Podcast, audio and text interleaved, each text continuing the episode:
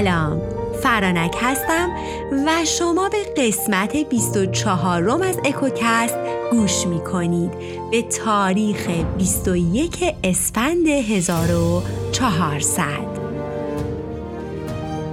توی قسمت قبل اگه یادتون باشه گفتم که پاریس به اسپارت رفت و اونقدر با منالئوس پادشاه اسپارت گرم گرفت که مثل برادر شدن. تا اونجا که وقتی منالئوس می‌خواست از قصر خارج بشه کلید خزانه و اتاق خواب همسرش هلن رو به پاریس داد تا در نبودش از اونها محافظت کنه. بریم ببینیم ادامه داستان به چه صورتیه.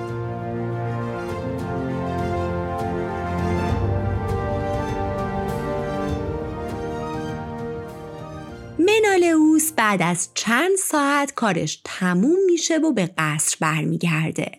اما در کمال تعجب می‌بینه که خبری از پاریس نیست.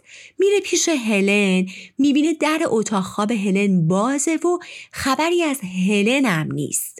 میره سمت خزانه می‌بینه در خزانم بازه و خزانه خالیه خالی. منالئوس داشت سکته می‌کرد. محکم یکی دوبار به خودش سیلی زد که شاید داره خواب می‌بینه. اما خوابی در کار نبود. واقعیت بود. واقعیتی تلخ.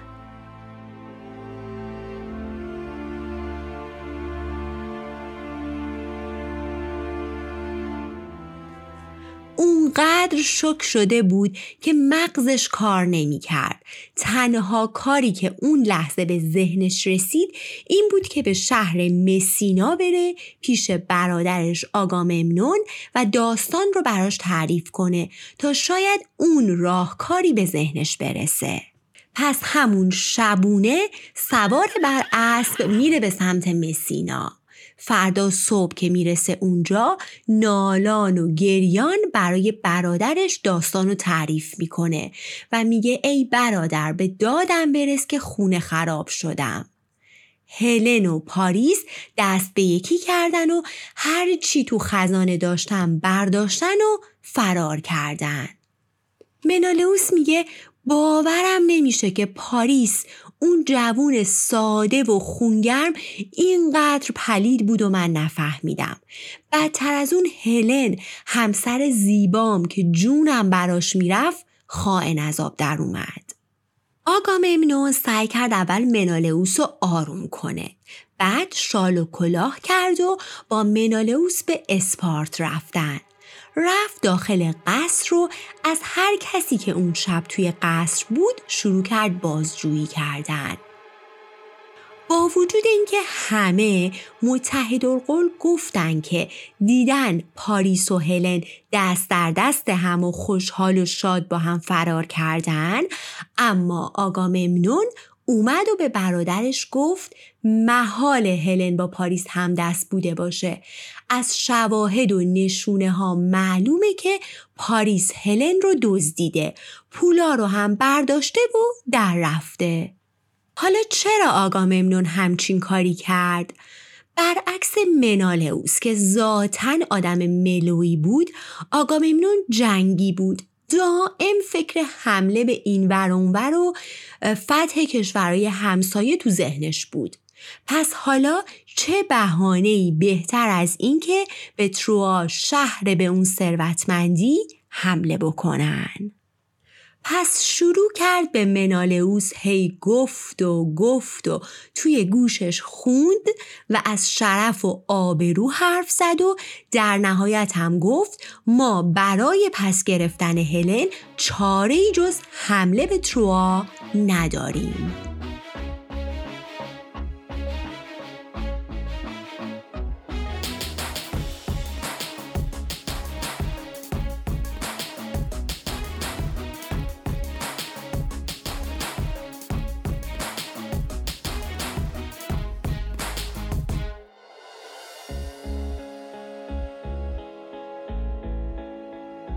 चल चल चल, अब उठ भी जा।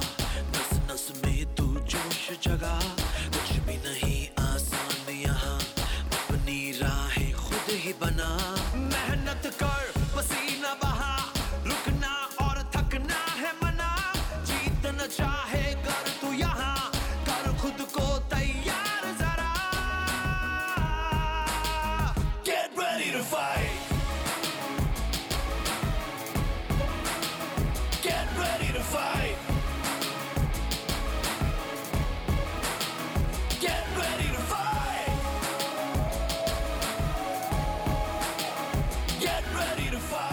پس آگاممنون شروع می‌کنه به جمع کردن سپاه. فراخان میده تا هرچی پهلوون سراسر اسپارت و مسینا بود بیان. اون پنجاه تا پهلوون که خواستگارای هلن بودن رو یادتونه؟ حتی پیک میفرسته و میگه ای برادرا یادتونه دستتون رو به خون اسب آغشته کردین و قسم خوردید که برای آسایش هلن و خوشبختیش به نتیجه مسابقه احترام می‌ذارید؟ حالا بیاین و به ارتش بپیوندید که آسایش و جون هلن در خطره. و اینطوری بود که کم کم نه تنها از مسینا و اسپارت بلکه از جای جای یونان سربازان به ارتش می پیوندن. آگاممنون لشکری صد هزار نفری تشکیل میده و آماده ی حرکت به سمت تروآ میشن اما قبل از حرکت وقتی آگاممنون میاد برای سرشماری سربازا می‌بینه قاطی پهلوونا آشیل نیست. آشیل به خاطر شکست ناپذیر بودنش یکی از نقاط قوت لشکر بود و محال بود آگاممنون بدون آشیل حرکت کنه. پس آگاممنون به اودیسه دستور میده تا بره دنبال آشیل بگرده و هر جور شده پیداش کنه. حالا اودیسه کی بود؟ اودیسه پادشاه جزیره کوچیکی توی یونان بود به اسم ایتاکا که بل اجبار خونه و زن و زندگیشو ول کرده بود و به سپاه پیوسته بود و از طرف آگاممنونم شده بود یکی از فرماندهان لشکر یعنی آگاممنون بهش پست داده بود خب حالا داستان رو تا اینجا یادتون بمونه؟ یعنی تا جایی که اودیسه باید بره دنبال آشیل. بریم یکم راجبه آشیل حرف بزنیم.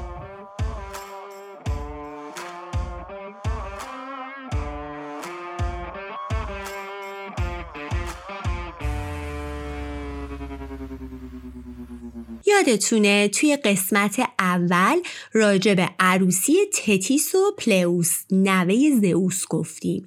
عروسی که به خاطر اون سیب طلایی و انتخاب زیباترین خانوم به آشوب کشیده شد و در واقع اون عروسی نطفه جنگ تروا بود دیگه. خب وقتی تتیس و پلوس ازدواج کردن شیش بار بچه دار شدن که هر شیش تا بچه همون اول مردن. و بالاخره فرزند هفتم زنده میمونه و تتیس اسمش رو می‌ذاره آشیل. پس آشیل فرزند تتیس پریدریایی و پلئوس نوه زئوس بوده. حالا یه روز که همه اومده بودن دیدن آشیل تازه متولد شده دو تا از الهه ها که طالبین بودن تتیس رو می‌کشن یه گوشه و بهش میگن پسر تو دو تا تاله خواهد داشت. یا زندگی خیلی آروم و خوبی داره و در کمال آرامش و البته گمنامی و بدون اینکه کسی بشناستش میمیره. و یا بزرگترین و قویترین پهلوون زمان خودش میشه و البته جوون مرگ این جوون مرگو که میگن انگار تیریه به قلب تتیس. پس یه مدتی فکر می‌کنه و در نهایت میره پیش زئوس خدای خدایان و بهش میگه من بعد از شیش بار بچه دار شدن به آشیل رسیدم. اینم که میراه پس کمکم کن که لاعقل شکست ناپذیر بشه.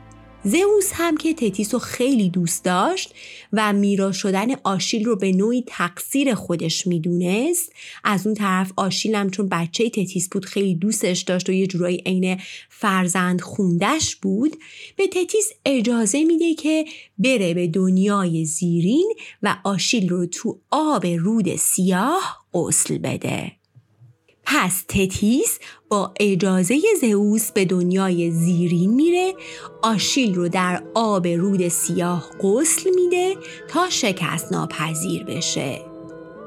پس تتیس فرمان زئوس رو اجرا می‌کنه اما متاسفانه ناقص. یعنی آشیل رو از پاشنش می‌گیره و از سر میکنتش توی آب. و وقتی در میاره قافل از اینکه اون پاشنه که تو دستشه با آب رود غسل داده نشده. و همین پاشنه میشه نقطه ضعف آشیل. شاهنامه ما اسفندیار روینتن رو داریم دیگه که وقتی نوزاد بوده زرتشتون رو تو آب مقدس غسل میده و اون روینتن میشه و فقط چشماشه که نقطه آسیب پذیرشه. و در واقع یه جورایی پاشنه آشیل اسفندیار شاهنامه ما چشماش بوده. خب میگذره و شیش ماه بعد یه روزی پلئوس پدر آشیل آشیل رو گذاشته بوده روی زمین و حواسش به کارای خودش بوده که یهو برمیگرده و می‌بینه ماری زهرالود دور بچهش حلقه زده. خود پلئوس که از ترس شک شده بود اصلا مغزش بهش فرمون نمی‌داد که باید چی کار کنه. اما در کمال تعجب دید که مار بچه رو گاز گرفت و چند ثانیه بعد مرد. اینجا بود که پلئوس به خاصیت آب اون رودخونه و قدرت آشیل پی برد و از اونجا به بعد پلئوس تصمیم می‌گیره معلم خصوصی برای آشیل بگیره تا از همون بچگی بهش آداب رزم و جنگ رو یاد بده. و این میشه که وقتی آشیل بزرگ میشه آوازه قدرت و شکست ناپذیریش همه جا میپیچه. حالا فهمیدین چرا آگاممنون حاضر نبود بدون آشیل حرکت کنه؟ حالا بریم سر همون نقطه از داستان که بودیم یعنی وقتی که اودیسه معمور پیدا کردن آشیل میشه پس آگاممنون وقتی می‌بینه آشیل جز لشکریان نیست خیلی تعجب می‌کنه. آشیلی که سرش درد می‌کرد برای اینجور جنگ ها مگه میشه نخواد بیاد؟ مگه میشه ترسیده باشه؟ نه امکان نداره. پس اودیسه رو میفرسته پی آشیل. اودیسه هم که می‌بینه تنهایی از پس این مأموریت بر نمیاد میره پی دوست صمیمی آشیل یعنی آژاکس. و اون رو برای پیدا کردن آشیل با خودش همراه می‌کنه. اما هرچی این دوتا میگردن و میگردن خبری از آشیل نیست. حالا ماجرا چی بوده؟ آشیل هرچی بزرگتر می شده تتیس شاهد قوی تر شدن و معروف تر شدنش بوده و البته به جای اینکه خوشحال باشه ناراحت بود. چون طبق حرف دوتا الهه اگه آشیل معروف و پهلوون می‌شد تو جوونی میمرد. تتیس دوست نداشت به این روال پیش بره. اما خب چاره هم نداشت. آشیل پهلوون بود و نمی‌تونست جلوی قدرت آشیل رو بگیره. وقتی تتیس میشنوه که آگاممنون داره سپاه جمع می‌کنه قلبش میاد تو دهنش. یه حسی بهش میگه که این همون جنگیه که پسرت رو ازت می‌گیره. پس دلش نمی‌خواست اجازه بده آشیل به جنگ بره. A battlefield in front of me and a thousand shining spears to take away my fears. Taking favor in strange ways, I found my way to pass the day, and I speak everything of you. A goddess sits and mourns all through. And he might not let us, she might not want, they might forget us, but let's not stop if they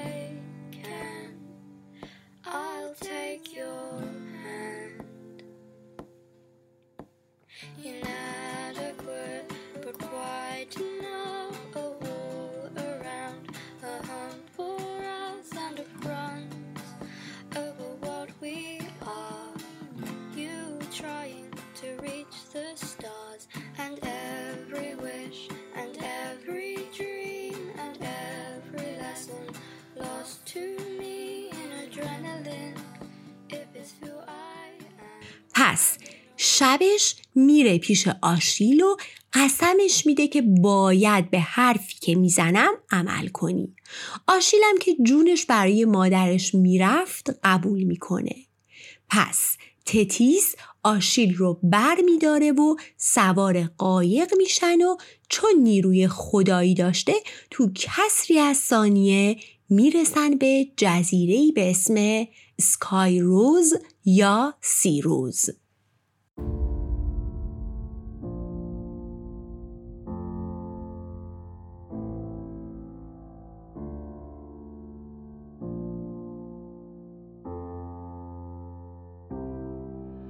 خب داستان رو تا اینجا نگه میداریم توی قسمت بعدی خواهم گفت که تو جزیره اسکای روز چه اتفاقاتی میفته و اینکه آیا اودیسه و آژاکس موفق میشن آشیل رو پیدا کنن یا نه.